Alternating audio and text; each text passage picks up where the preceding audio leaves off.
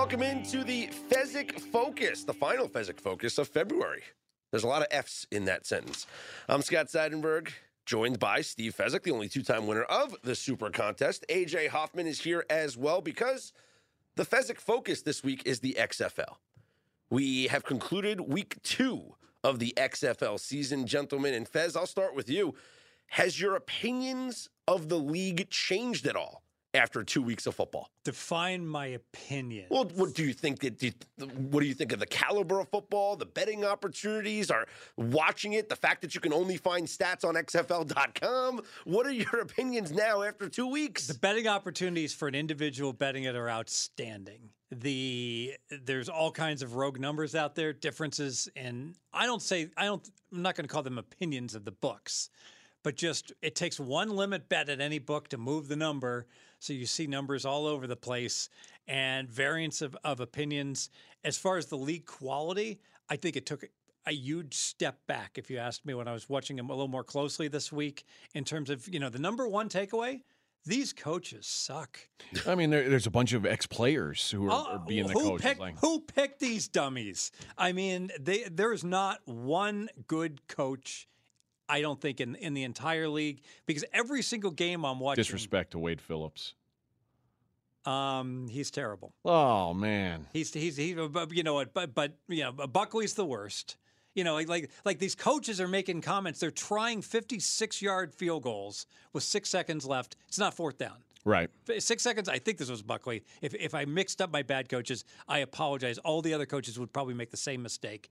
And he's trying a field goal with um, on it was either second or third down. Just throw an out pattern, pick up seven yards, pretend to throw the hail mary. This is the play. You know, you put out the hail mary formation, and then you throw the out pattern and try to pick up twelve. So his kicker, you know, of course, kicks a forty-nine yard field goal. It's you know, well, Just a little short. yeah, well, it, might, it was only like three or four yards short. But the, the point, and then they're going to them. It's like freaking long field goals, you know, eh, eh, and it's like you didn't have to try that field. I mean, you have six fucking seconds. What is wrong with these people? I mean, my my twelve year old son is looking at it, and he's like, he wasn't actually in the room, but he would have said, "Daddy." You know, NFL kickers have trouble kicking 56 yarders outdoors, and these Much are less these crummy. these Uh, are crumb bum.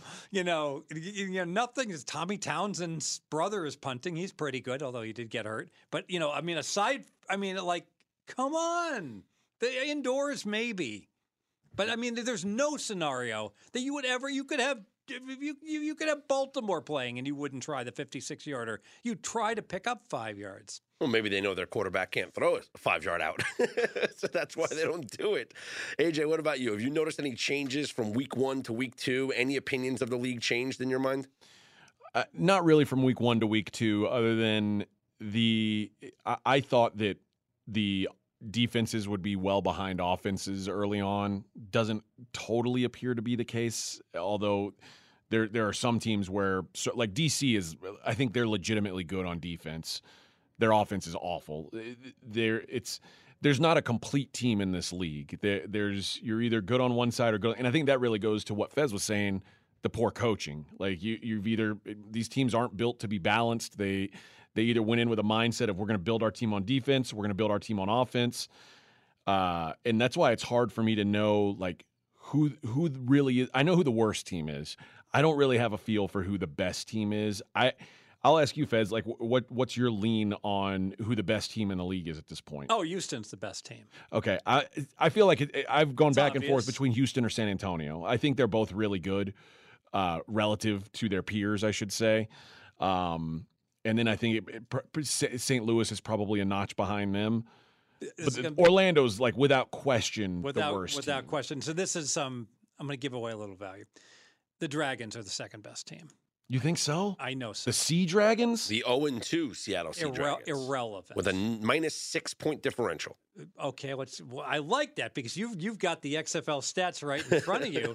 Pull me up some uh, some more of those uh, Sea Dragon stats, if you will. Well, what do you want to know about the Sea Give me, Dragons? how about give me some yards per play action here? oh, yards this. per play. I mean, that Oh, now. that would take that would that would well. Fortunately, I fortunately my friend. Here I, we go. We have uh, 476 total yards for the Sea Dragons, passing, rushing 154.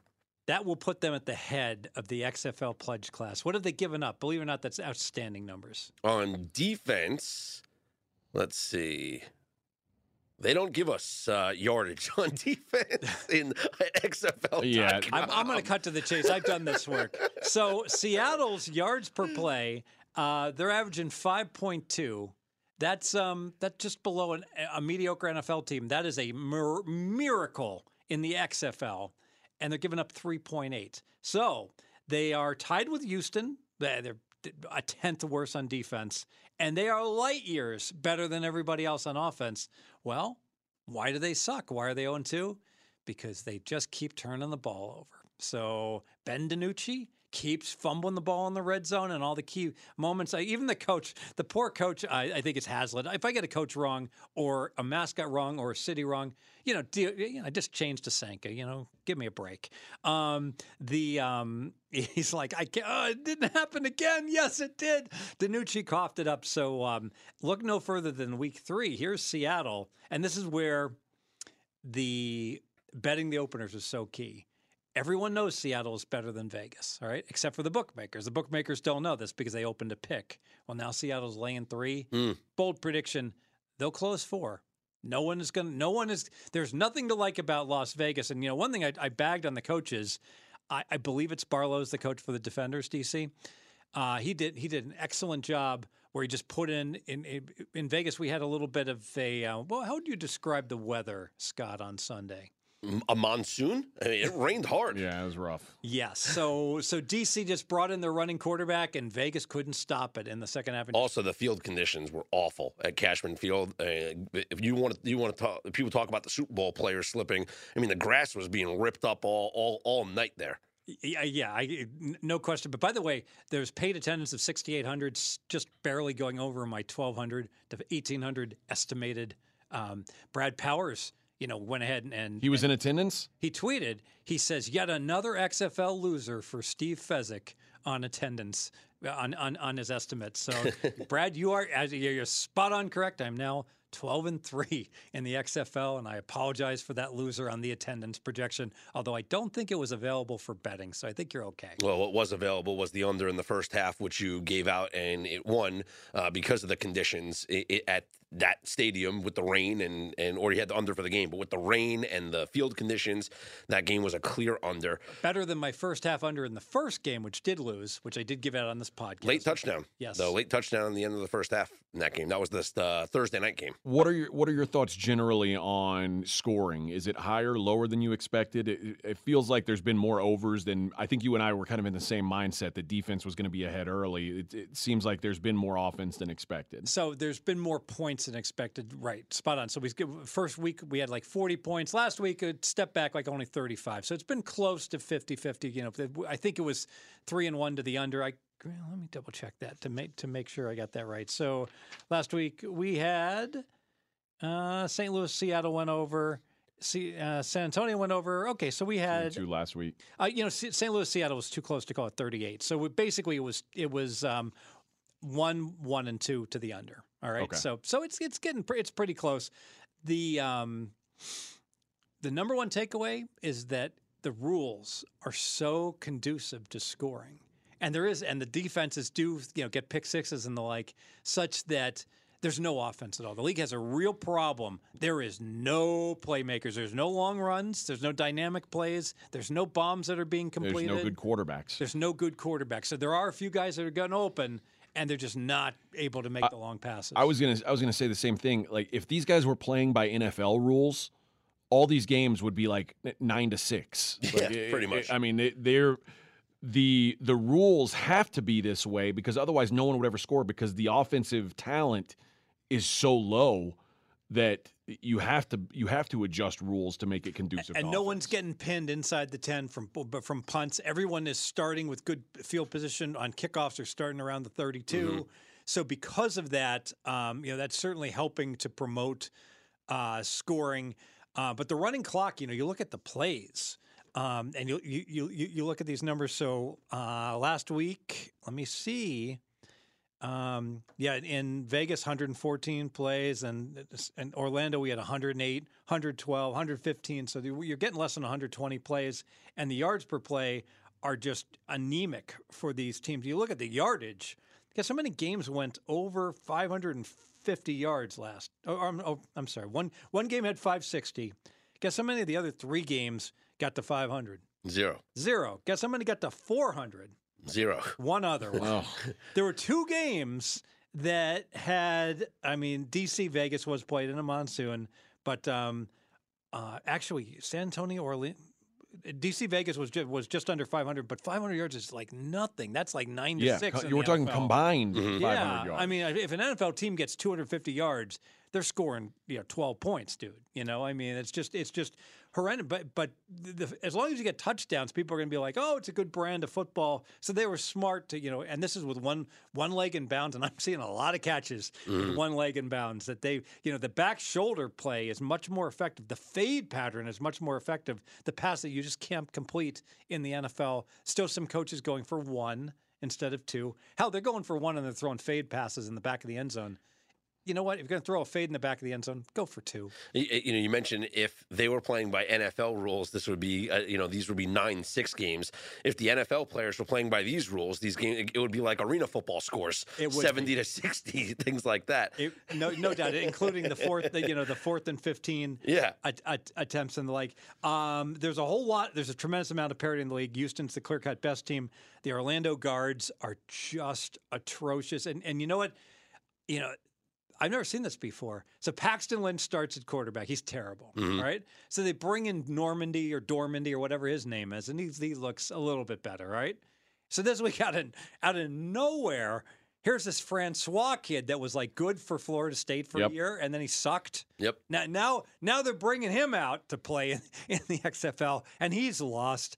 And it's like, my goodness, it's like, how many teams have you seen like the start of season try out three different starting Well, quarterbacks? we, we saw Vegas. uh, You know, it, Luis Perez scores only he, he puts up six points in the first you know quarter and a half, and then they're like, "We got to make a change, but bring in Hundley," and then he's way worse. Like I, I, think that's just because Hundley's way more mobile than Perez is, and that the, the with the conditions and and remember the rain kept getting worse well, yeah, in the second half, so I think that that was climate then uh, dependent. Someone Hundley fumbled the ball. Like it, it, hmm. it didn't get better. Like it, there's, I don't know what. I mean, you're replacing bad with bad when Yeah. you when you sub out these court. And you know what? I shouldn't.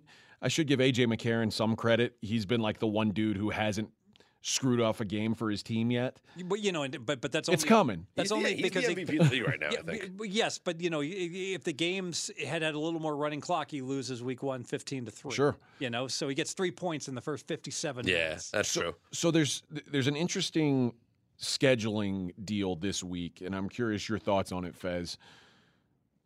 The the best teams in the South play each other. The worst teams in the South play each or in the standings wise. The best teams in the top two teams in the North play. The top two teams in the South play. Does, is this like sort of a week where we'll see some separation between like who's who's for real and who's not in this thing, in these in these games? Well, I think we've already seen separation. Uh, By the way, I bet before I just be, I came in, I bet Houston um, to win the title. Guess what? What the odds were on Houston? Uh, Eight teams in the league, plus And- 330. and Orlando has been eliminated. Uh, I was going to say plus four hundred. plus 350 spot on good so when you think about that it's like wait a minute you know it's it's almost like in the south you, one of your teams in the south has already been eliminated Yeah. you know it's like you're guaranteed a playoff It- berth that's very interesting because they're they're the second favorite because DC is the favorite to win the title. Mhm. And you mentioned if you look at the division, the South, Houston's clearly going to win the South. So you, you, DC's got a battle with St. Louis in the North. And I don't know how how are they doing the championship? Is it just the winners of the divisions play each other, I, or? I believe one one north plays two south. That's the only okay? format that would make any sense to me. I, I don't think that there's a reason that they'd keep the north and the south separate. So it's a That would C, be it's, it's a cfl method. They do this in the cfl although there's freaking nine teams and it's confusing. But they um but they go ahead and there's like four teams named rough riders. But in, in the cfl i know one east plays two west. Um and so that that that I, I gotta feel that that's how they're doing it Hmm. yeah two seed mackenzie's on top of it two is that one Two is at one in. Okay. So then the, right. the best North will play the crappy South. Mm-hmm. Yes. Yep, that makes sense. And then, well, I just don't know the venues. It- it- no, no, it's saying the two seed is at the one. So the, the South two plays at the the South one. Yeah, it's a division. And it is North champ versus South That's champ what at it the is. It's a division Oh, I stand corrected. Yeah, yeah, Uh, it's odd. I, I guess I'm going to call it a, probably a conference.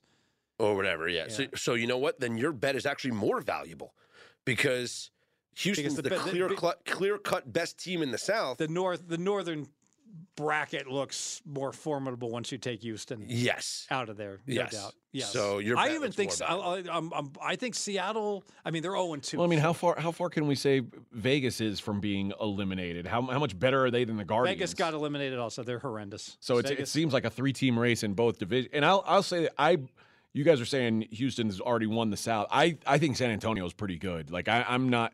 I think for, they're getting four and a half points this weekend. I'll probably be on San Antonio. It feels that feels like a lot of points to me, uh, with very little travel. I, I and I think Sa- San Antonio. We talk about how. You know the Battlehawks should probably be one and one. phony loss. I- I- San Antonio should probably be two and oh. zero. Mm. Yeah, San Antonio. Good should point. Be, should, yeah, I mean that was a if they beat St. Louis fifteen to three, like we discussed after fifty seven minutes. They talk about win share probability, And these two teams are both two and oh. zero. and all of a sudden Houston's laying. And, two. and look at Yeah. and, and look at what San San Antonio's point differential right now is forty. Well, you can't count that. San Antonio played the Guardians. One, like but- once you play the Guardians, your po- like your point differential is going to be out of whack. They, But they're also terrible. Think about if they You- win you- that game fifteen to three in week one. yeah, Houston's point differential is the is the plus forty, not San Antonio. No, San Antonio is 45 4 30 against to the plus 15. Yes, And- but I'm saying like plus forty. Yeah, Houston's plus 30. They're oh, plus 56 30. 4 26 against. But I'm saying if you take that week one and instead of losing 18 15, they win 15 3. Now they're now you got a comp. Yeah. Now you're looking at I think they're even Wow, teams, yeah. they're pretty then again, even here. people will argue Houston had their idiot f- kick returner fumble the ball twice, not once but twice. I know the turnovers were equal, but all turnovers are not created equal. You're, you know, you don't expect your punt returner to cough up the ball twice. That's you know, fair. especially when the rules are such that it's impossible to fumble a punt because there's no gunner, so you don't have anyone breathing down your neck when you're catching the ball. And he did not fumble when he caught the ball; he fumbled when he was making good returns. But the Guardians fumbled a punt too. that's what that's what Guardians do. Yeah. Yeah, the, what a- what a the. Guardians do everything wrong across the board, and I've noticed this: that the worse the coaches, the more he complains. The Vegas coach um, Woodson is complaining about the refs. He's he literally said, "We're at home. We should be getting the calls. Shouldn't they just be calling the game correctly?" Yeah, that seems like the move. Now, eh, I'm an, uh, Arlington is a nine and a half point favorite over these Guardians this week, and I look back to the first game and Arlington at the time it seemed like oh nice win over Vegas, but uh, again 22-20 was the final of that score week one. Now that I think back on it, Vegas stinks. They beat Vegas by two points. I don't know that Arlington should be laying nine and a half to anybody, even the the dreaded Guardians. Yeah, um, I make it six and a half, but I've got a note: don't don't bet. Don't on- bet the I- Guardians. I have a note. Don't bet. The, I have a note in my tablet. Don't bet the guards, and then underneath it is guards plus 10, 2000. but I did. I did lay six at the opener against Circa, so it's like, and it goes back to show. I I I, I- I look. Like I could, you could show me who Billy Walters bet in college football in the openers. It probably wouldn't do me any good because if I saw Billy Walters bets minus six, how does that help me any when the line's nine and a half? It doesn't help me, you know, one iota. Especially when what do you at six? Who do you think the public was going to bet? You know, I mean, they're not going to bet on the guards catching mm-hmm. six, well, once once they like, let's say the number gets to ten, you which it uh, did today at DraftKings for a while. are you going to be in on Guardians plus ten? Sure, Okay, but it's a lot easier for me to say that having laid to six. sure, yeah. I mean, it's a lot safer to, to, to, to, to trust my power and ratings. how's that? I mean, obviously, you're get you you've been doing good on getting CLV on these openers. Has that? I mean, has it been middling? What's it? What's been? Oh the, my God, I, I'm crushing the CLV. I'm so mad. I'm three and three. I'm crushing the CLV, and I'd be four and two because I played an under 37 after close, 38 and a quarter. To be fair, it was like, but there were some 38 and a halfs right at post, Mm-hmm. and it landed 38. Ah, So, so I, that's the game I talked about with um, St. Louis, Seattle last week, and So I had under, and you know that was a weird game. I'm not sure. I'm not sure I had the right side, frankly, um, with that one. But the uh, the, the talk about a coaching. I got to talk about this. So Seattle, who's the coach of Seattle? Seattle. Um, yeah, Jim Haslett. Jim Haslett. I, I, unbelievable. So St. Louis is ahead 17 to 12 late in the game, and Seattle's driving. All right. And they're in the red zone. And I get it. You want to make sure you score, but it's like there's like a minute and a half left, and, and St. Louis isn't using their timeout. So make this your last possession of the game. No, these idiots call timeout like with a minute and a half left so they can preserve some time on the clock after they score so St. St. Louis can beat them. I mean, it's just so like wrong at every level. Do these former coaches have they ever watched an NFL game before? Have they ever like thought about anything? I mean, what are they doing? I think everybody in this league has either coached or played in the NFL. How so I is think it, they have. How is it mm-hmm. possible that they don't? And I can tell you how it is because they they they might get this game situation twice a year instead of realizing it happens over and over. Bottom line, so Seattle scores. They go up one. Now they can go for one point, two points, or three points. Now I get it. Going for one point would be incredibly stupid because a field goal beats you. So do you go for two or do you go for three in that situation? You go for two because it's a higher percentage play than going for three, and the worst you can do is be tied with the field goal. Exactly. And, and another reason you go for two is because you put your opponent in the unenviable position of not knowing what the hell they need. Now your opponent's down three. And if they get one of those nasty fourth and, and ones from like the 25 yard line, if they're driving against you, now it's like, do I go for it? Do I put my crappy field goal kicker out there to mm-hmm. try to tie the game? I don't know.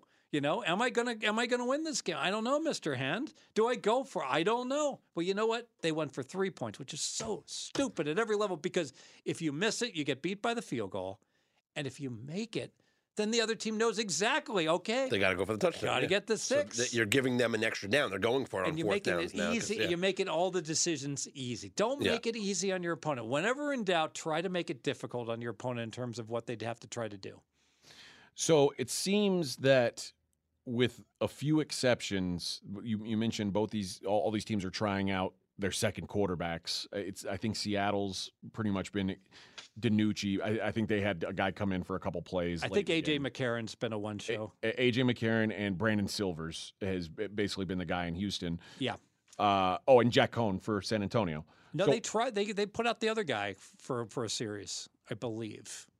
I believe they gave another guy. I could be wrong. Hmm. I don't know. I I, think didn't Cohen see that, but did and I not. I also could be wrong. He also nobody else has stats for San Antonio. Mm-hmm. I watched no, their one, game, no one else has stats. Jack Coan, two games, 372 I'm probably yards. wrong then. Yeah. I'm probably remembering wrong. but with all these teams kind of rotating guys, is it hard to? uh, I mean, do you find yourself when you're handicapping saying, "Well, what if this guy plays? What if this guy plays?" Or is this essentially like uh, you're looking at all of these as NFL backup quarterbacks and they're almost interchangeable? They're almost interchangeable, but there's been so little time that if you're giving if you're giving snaps to uh, first team snaps to Francois and Paxton Lynch and Dormandy or whatever the hell the guy is, the kid is called. I mean, how could you be any good? I mean, you got you can't you can't give snaps to three quarterbacks, and you just you- you've only been together for like you know a month, you know whatever.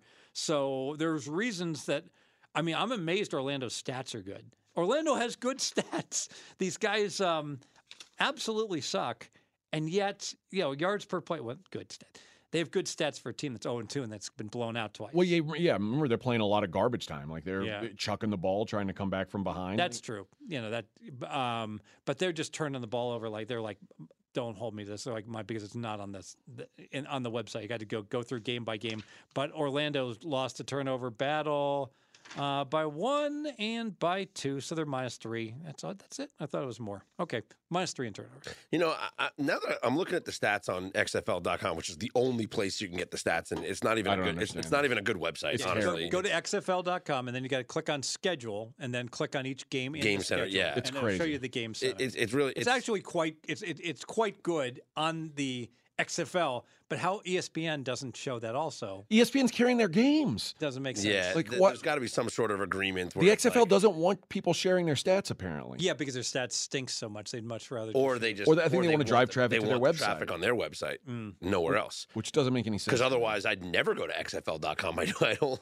who I are don't the 60, it's who are the 6,800 paid attendants at Cashman Field? I mean, I couldn't. You said paid. Okay, there might have been some free tickets handed out. To, you know, Yeah, right. The casinos get a Derek Stevens tickets is and- like is like, hey, you know, uh, welcome to Circa. Here's four But, tickets. but to I go to- saw, but I to go to saw. I saw behind home plate, and there was a good. There there were enough There's no home plate anymore. It's a soccer stadium now. Okay. All right, sorry, but I but I saw down the first baseline or down the whatever it is, whatever it's called, the out of bounds area, and there's plenty of people that could have been. Uh, there- uh, There's an overhang there Yeah, where yeah, you're dry, and, mm-hmm. and there's people in the rain all over the place. So if there's no one there, they they would have been behind what What's used to be interesting is, plate. is they changed the field orientation from what it usually is for soccer. Is that right? Yeah, so the soccer field goes in an opposite direction from what they did with the football field. And I don't know why. I think it has something to do with ESPN setting up for their cameras and whatnot. So because they built a whole like uh, scaffolding and whatnot. So I think that's why they had to do a field a certain way. But for the for the stands purposes, I, I don't know because it's still shaped like a the baseball stands. It's not like they put extra bleachers or whatnot. it seats 12,000 fans. Then again, you know, we're getting a lot more fans going to San Antonio and St. Louis for these games. But what I, what I was mentioning about the stats is I'm looking at the leaders in the league. Kalen Ballage is the rushing leader right now. He's got 107 yards on 36 carries for the San Antonio Brahmas. He's also the best running back by name brand in this entire league.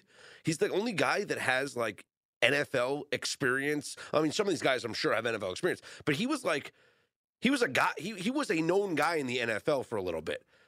I got to think that when it comes down to you don't put you don't want to put these games on these quarterbacks because these quarterbacks are not good. So I would look for the best running teams to be the teams that are going to have the most success moving throughout this league. No one can run. I'm liking San Antonio more and more just because of Kalen Ballage. Well, but his stats are nothing. He's just usage. He's got 37 carries for 102 yards. That's why. He's getting three yards a carry. What good is that? Yeah, but he's I not, guess it beats throwing the ball to it the beats throwing the ball. Yeah, Yeah, it's funny. and it It- beats, beats throwing the ball to the other team. That's the I thing. agree with In, in the NFL, we've gotten to where now, like, you're you'd much rather have a heavy split of passing versus rushing because the the expectancy is you're going to gain more yards per pass. I don't know if that's the case in the XFL. Like, I, I don't know if it's if it is like if whatever it, if it is more positive to to throw than to run.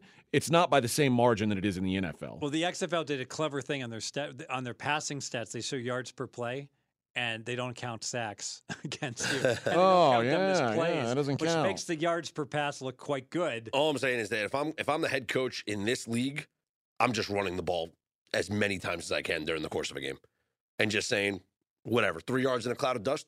Sure. Well, and when you've got crappy offensive linemen, Yeah. it's easier to run to run block than it is to pass block. And Yeah. we've seen, I mean, the the Battlehawks have AJ AJ McCarron's been like just smashed constantly. Like Yeah. it's it's a miracle that he's like if he makes it through the season, it'll be a miracle. You know, DC was extremely effective running the ball in the monsoon against Vegas, which Yeah. was which was shocking. They ran for five and a half yards per clip. Um, that um, that was shocking that they were so effective running the ball in that weather. Well, how many how many of those runs were quarterback runs? All, all of them. were, were, That Yeah. was like out of the Wildcat the whole second half. Which is smart. Yeah, what they did smart. in the weather, Yeah. and and I- and they have the. uh I believe they have the players to do so, right? Isn't it um, Jordan Tamu? One time, yeah. Tamu, so he's a running quarterback. Yep. So it's a it's a. But they but they took him out. They played a different quarterback. So They did? Yeah. Can can you pull that Well, up? it says You got D'Eriq King. score? It's D'Eriq King, who's Yeah. the old Miami. oh well, quarterback. well Tamu had 12 carries for 68 yards in that game. Yeah, but they played King in the second half. King had four carries for 32 yards. Yeah, when the when the weather got bad. But but Yeah. regardless, that that was the game plan they were using. Yes. and King and King did not attempt to pass. all these games kind of merged together. It was kind of complicated. It was kind of like I know they're not going on simultaneously. Um, uh, I will say, you know who the MVP is? Dean Blandino, the much despised Dean Blandino, and th- th- this says something that uh, oftentimes it's it's being put in the right role. So when poor Dean Blandino gets put on the NFL, I can just see like all the, the breathing down his neck, and he's like nervous, and everyone's making ten million dollars that, that that that he's broadcasting with, and he and he's under a lot of pressure, and he's too slow, and he doesn't say, you know, this pass is going to. I think it should be ruled incomplete and explain why. But now that he's the king of the XFL, dude is great. Dude is decisive. He's quick. He looks at the camera angles. He makes an informed decision. I'm not saying he's up and hundred percent on every single call. Close enough. If he missed any, it was it was too close to call. And and there was only one time where I felt like, wow, he kept looking at like eight camera angles, and it was going to be unclear regardless. But aside from that, he just said, "All right, we don't have anything to overturn this. Let's move on." You know, boom, gives and and gives it to the the referees. And I think what he can, the, it's like a hierarchy. He knows that he's far, you know, in terms of the pecking order, above these scrub referees that are working for the XFL. So he doesn't feel any pressure as he's interacting with them because he knows that you know he's he's the man. So he's doing a real good job. How much are you seeing the lines move throughout the week now? As now that we're in week three, not at all. They move. They they trickle. All right? mm-hmm. Know where they move? They they move when Circa puts when they up, open it. when when Circa opens and and and to be honest, um, I you know I missed a bet. So Circa opened. I'm pissed. Circa opened Seattle pick 'em, and I'm like, boy, I make I make Seattle a two point favorite, but eh, you know, I'm not so sure that that's going to move. And I'm betting other stuff, and so then Houston gets put up as uh, not Houston. Arlington, gets open as six point favorite. I laid the six. I took the Battlehawk St. Louis plus three. This is, this is how I do it. I made the game two. I took them plus three. Circa moved to one and a half. And I'm like, eh. I did a little more research. I kind of like DC. I laid the one and a half on DC, perfectly profitable middle. So I'm like, you know, I got to bet the Seattle because I'm. I, it occurred to me, Seattle played Thursday. They got they got a long, you know, they got a, a big rest edge in this game against Vegas because obviously Vegas is going to fly back, Mhm. you know, to Arlington. I think it's Arlington that all the teams are in. I know they're all in Texas practicing. I don't know if they're if it's the Ham- I thought they were all in San Antonio. No, um, could be San Antonio. It's Arlington, Okay. Choctaw Stadium. That's where Close they're all enough. practicing. Close enough to the, to the same thing. It's all one big state there. So that's That, a- that the- triangle. That Very different world. I know it's a long. Time. It's like the Arlington Renegades are just they have the advantage. They're home all the time. Well, Yeah, Yeah. well, we, we, it, it, it, it's true that when they play home game, they don't have to travel. But then again, how much travel is there to go to Houston or San Antonio in that triangle? You know, that's all so close. That's true. Um, but the um, but I, then it's like, oh, Seattle's got more time off, and Vegas was so dysfunctional. I got to bet Seattle pick, and someone beat me to it, and it was like two, and I said, screw this, I'm going to lay the two before somebody beats me to that. So I laid the two, and now it's three, and it goes back to. Um, Billy, so so Billy Walters bet Seattle a pickup. What good does that do me? The line's three, and I always talk, talk all the time.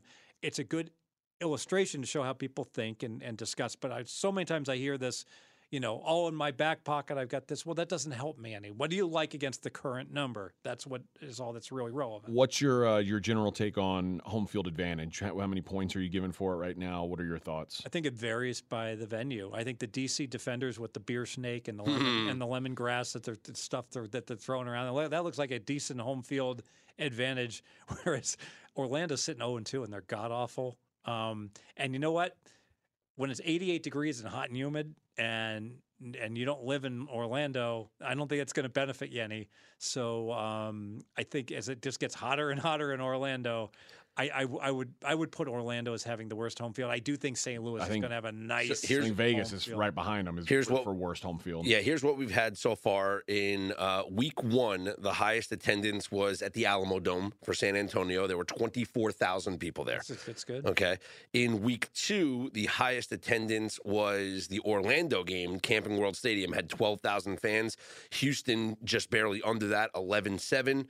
And uh, Seattle had 10,300. So uh, pretty close attendance. In week one, if you want to know, DC, 12,400, 12,000 in Arlington, 12,700 in Houston. So uh, Houston, back to back weeks, they were home the first two games. They're home this week too. So that's three straight home games. They've had they had 12 How's that 7 work out? 12 7 the first week. They had 11 7 the uh, second week. And so you'll probably get about, you know, 12,000 fans uh, uh, again in Houston.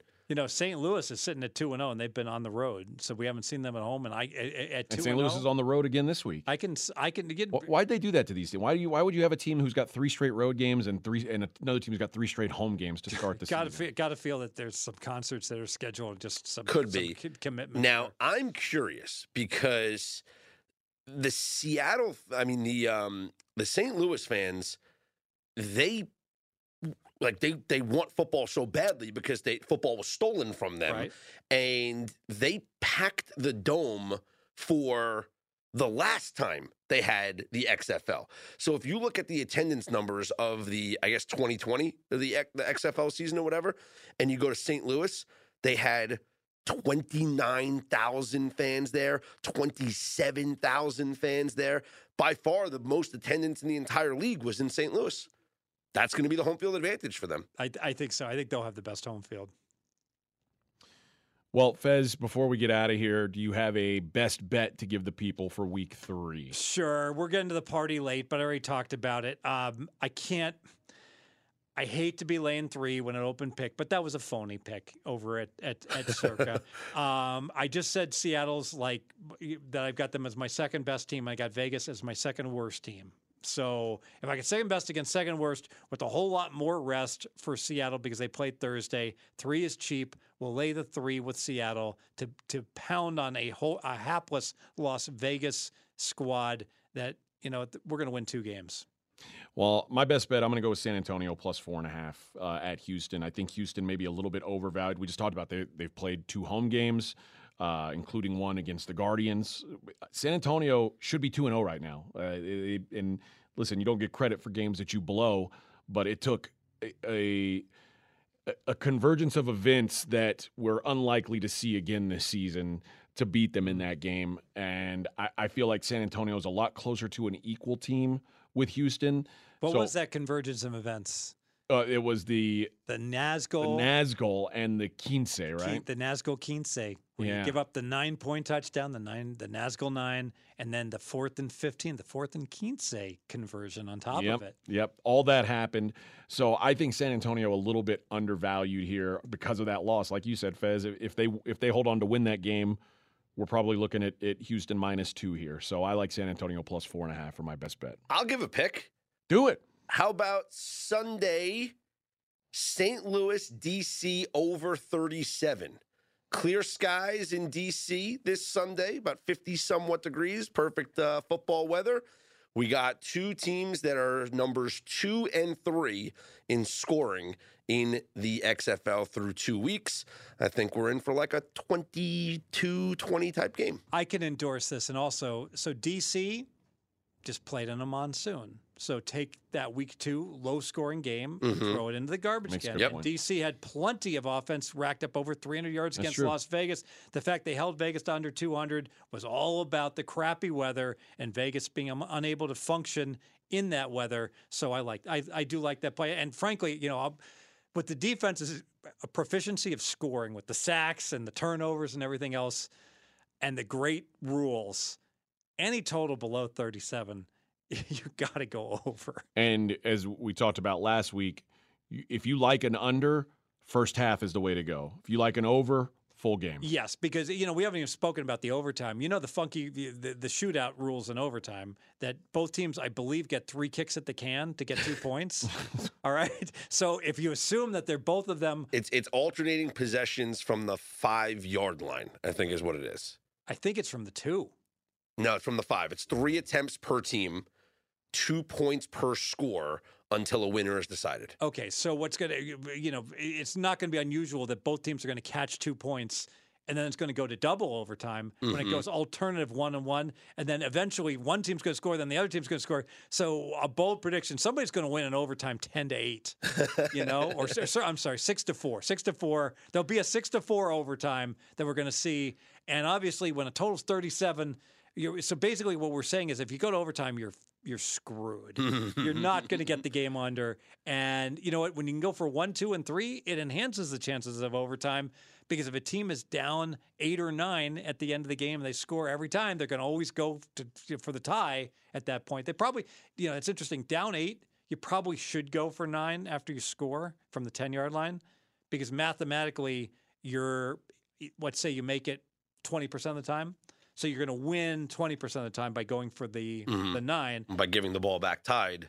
Uh, well, you but assume there's no time left on the clock. Okay. If if you if you go for the eight, if you go for the two point conversion, the eight points, you're only going to make it like thirty percent, but then you're only going to win half of that. So you're only going to win the game fifteen percent of the time going for two, and you're going to win the game twenty percent if you're going for three. If you followed that math, This is it. Would you do you like these rules? Like, would you like Love to see, the rules. Would you like to see the NFL implement something like this? The only rule or some of the rules, may, the only the rule that's a little too core the kickoff and the punt rules are fantastic okay the only rule that i don't like is that the, the, if you don't kick off to the, and get it to the 20 the other team gets it on your 45 it's just so onerous i think i think make it midfield but don't don't put it like literally you're one first down away from field goal range and the fourth and 15 the Quince is just too excessive the i think i think that that maybe you could have that rule that says well, you know what? The problem with it, you I'd say have it just in the final two minutes of the game instead of the final fourth quarter. But the problem with that is that you get the ridiculous situation where teams like with 206 left, they're like, well, we can't score Joe after the two minute warning. Take a knee. Yeah. Yes. Go down on the one. Do you know if, if the NFL did that rule though? Do you know how many uh, arguments there would be over either a defensive holding or a pass interference that gives the team the possession uh, when they go for it on the fourth and Oh, fifteen? yes. it's going to happen all the time. all the time. And Yeah. we, we already, you know, we saw that with the with the guard. When I don't know if you saw the guards touchdown. So they scored one touchdown last week in their in their loss, thirty to twelve. I it was a twenty play drive. Literally seventy five yards of the of the of the eighty five yards were defensive penalties. Penalties, yeah. It was. A, did you see that drive? I did. It- it- I mean, I don't think they gained a yard. yeah, net. You know, it's like they they like gained six. Yeah, even- sacked. You know, yeah, pass interference. Even when Orlando's done things right, it's it's been wrong. Like they, they- are they are truly a disaster. And then when they got, even when they got into the end zone, it was like they interviewed the tight end that was that, made a great play, and he's like, "Oh yeah, but quarterback got got it to me, and I we knew this would be a good play coach called by our coaches, and I was open, we got it done." He was double covered and made like a play Kelsey would have been proud of to get into the end zone. Well, this is the Fezzik Focus XFL Focus edition here. Week three of the XFL gets kicked off one game on Saturday, Seattle and Vegas, which is a best bet. We're on Seattle minus three best, but don't lay three and a half. Don't be Dumbo. You know, if, if if it gets to three and a half, just let it go. Let it go. Lay the three with uh, Seattle. Hey, back by popular demand, $100 off for listeners of this Fezzik Focus podcast. It's good for the next week or so. Righteous bucks. That's that's a hundred bucks next week from the date this podcast gets released. So that's seven days, AJ. Right? Yep. Good math. Hundred dollars off. The coupon code is Fez one hundred. F E Z Z one zero zero. That's good for hundred dollars off either Fezzik's one year all access, all sports. So you get every pick, every sport for the next year, or Fezzik's super early bird football access. Now that's not just the NFL. It's also college football, the XFL, the USFL, CFL. If it's football, American football is not going to give out soccer plays. You're not giving out soccer plays, are you? I you? just said it's the CFL. It's not American football. American football is the sport, not the league. It, it, can you have American football in Canada? Canada's in North America. I think our I think our friends to the north would be offended that you're calling their brand of football They American. picked up our game. North Yeah. North American football. How about that? Okay, North like, American football. I like that. If it's North American football, Although in Mexico they call soccer football. yeah, so which is in North America. which is in- Mexico's North yeah, America. Yeah, Uh, the foot. It's not football. Yeah. Football. We I think we get it though. Yeah. I explain this to me. Why is there a Central America? There's not. There's not a Central America. there is on the risk board. yeah. Yeah. There's a lot of made up stuff on the risk board, Yeah. isn't there? Y- b- b- You know that's that's why everybody knows where the war in Ukraine is because they played Risk Yeah. as a boy. You know, they're like, how the hell can you invade that? It's too big. Funny. The Ukraine. Uh, Fez earned over 100 units in all sports last year. So with Fezzik's one year all access, you can get every pick in every sport for one full year. That's 365 days, immediate access. So as soon as you buy it, bang, you get it right away. So that includes XFL picks this weekend. Uh, the discounted one year access is available now for $19.95 and save $100 when you use the coupon code FEZ100. If you were to purchase Fezzik's monthly access over the course of this same period of time, even at the normal discounted price of 249 per month, that's $2,988. and I'm making a personal guarantee. You buy my annual football, and I don't win. All right, if I don't win in football for the year, let me know. Show me that you bought it. I will. Next time you're in Vegas, I will buy you dinner. I will take you out to dinner. Um, now, if you buy a Monday night package and I lose, well, I'm sorry. I'm doing the best I can. But over the course of the season, I'm very, very confident that I'm going to win. And also, I'm going to include, you know, even though uh, full disclosure, my Super Bowl package, four and 7 I had a, I had a bad Super Bowl, but I put out a lot of um, basic strategies that people can use, you know, for the, for the rest of their lives, betting stuff. Let me throw out one college basketball thing. I'm going to throw this to both of you. You got a mm, 15 point favorite in college basketball. You got a total of like 140. All right. You have to play a parlay. I'm forcing you to. Mm-hmm. What is a good parlay to play on that? And it, and let me add, it's a trick question. It's a trick question, so the answer would be no. But I would say, if it were to me, I would say the favorite on the under. The favorite and the under. Yes. And the idea, of course, is that. One team's not going to score. And what's going to happen in the final two minutes if the 15 point favorite There won't wins? be fouling. There won't be Yeah. fouling. So, like, if a team's up 20, Coach K, I'm pulling on out and foul. The one problem with that, and you're absolutely spot on, for most teams, not Gonzaga, they keep running, is that, and there are some teams like North Carolina, they just keep running. Yeah, They yeah. don't care. Um, is that you're, there is a natural correlation to um, favorite to over. Just to, it just kind of Mhm, makes sense. If a team just goes nuts, Yeah. and you know, and shoots Gonzaga really well, scores 80 points. The game's going to go over. if Gonzaga gets 80 in the first half, the game's going to go over. Exactly. So what um what in a situation like that, I would far prefer like parlaying a five point favorite to the over because if a five point favorite wins, they win by six, eight, Still fouling. 11, 12. Those are all still good. Ask Iowa. Team still foul down 10. Um, but if you do have a 15 point favorite, you know, one little sneaky way to get at a correlation, if you like the favorite to just blitz them, first half minus eight and a half to the over in the first half. So you avoid all that fouling quietness at the end of the game. Yeah, that first half is probably going to be like a 46 25 first half. So if Yeah. directionally you're right on your handicap, you're probably going to get there with the parlay. Mm. Throwing that out there. Well, there you have it. $100 off Fezzik's. That college basketball information, that would be good if you get Fezzik's one year all access because you get all sports, every pick in all sports. He's Steve Fezzik. Follow him on Twitter at Fezzik Sports. AJ Hoffman on Twitter at AJ is the real. he is. I'm Scott Seidenberg. This is the Fezzik Focus here on pregame.com.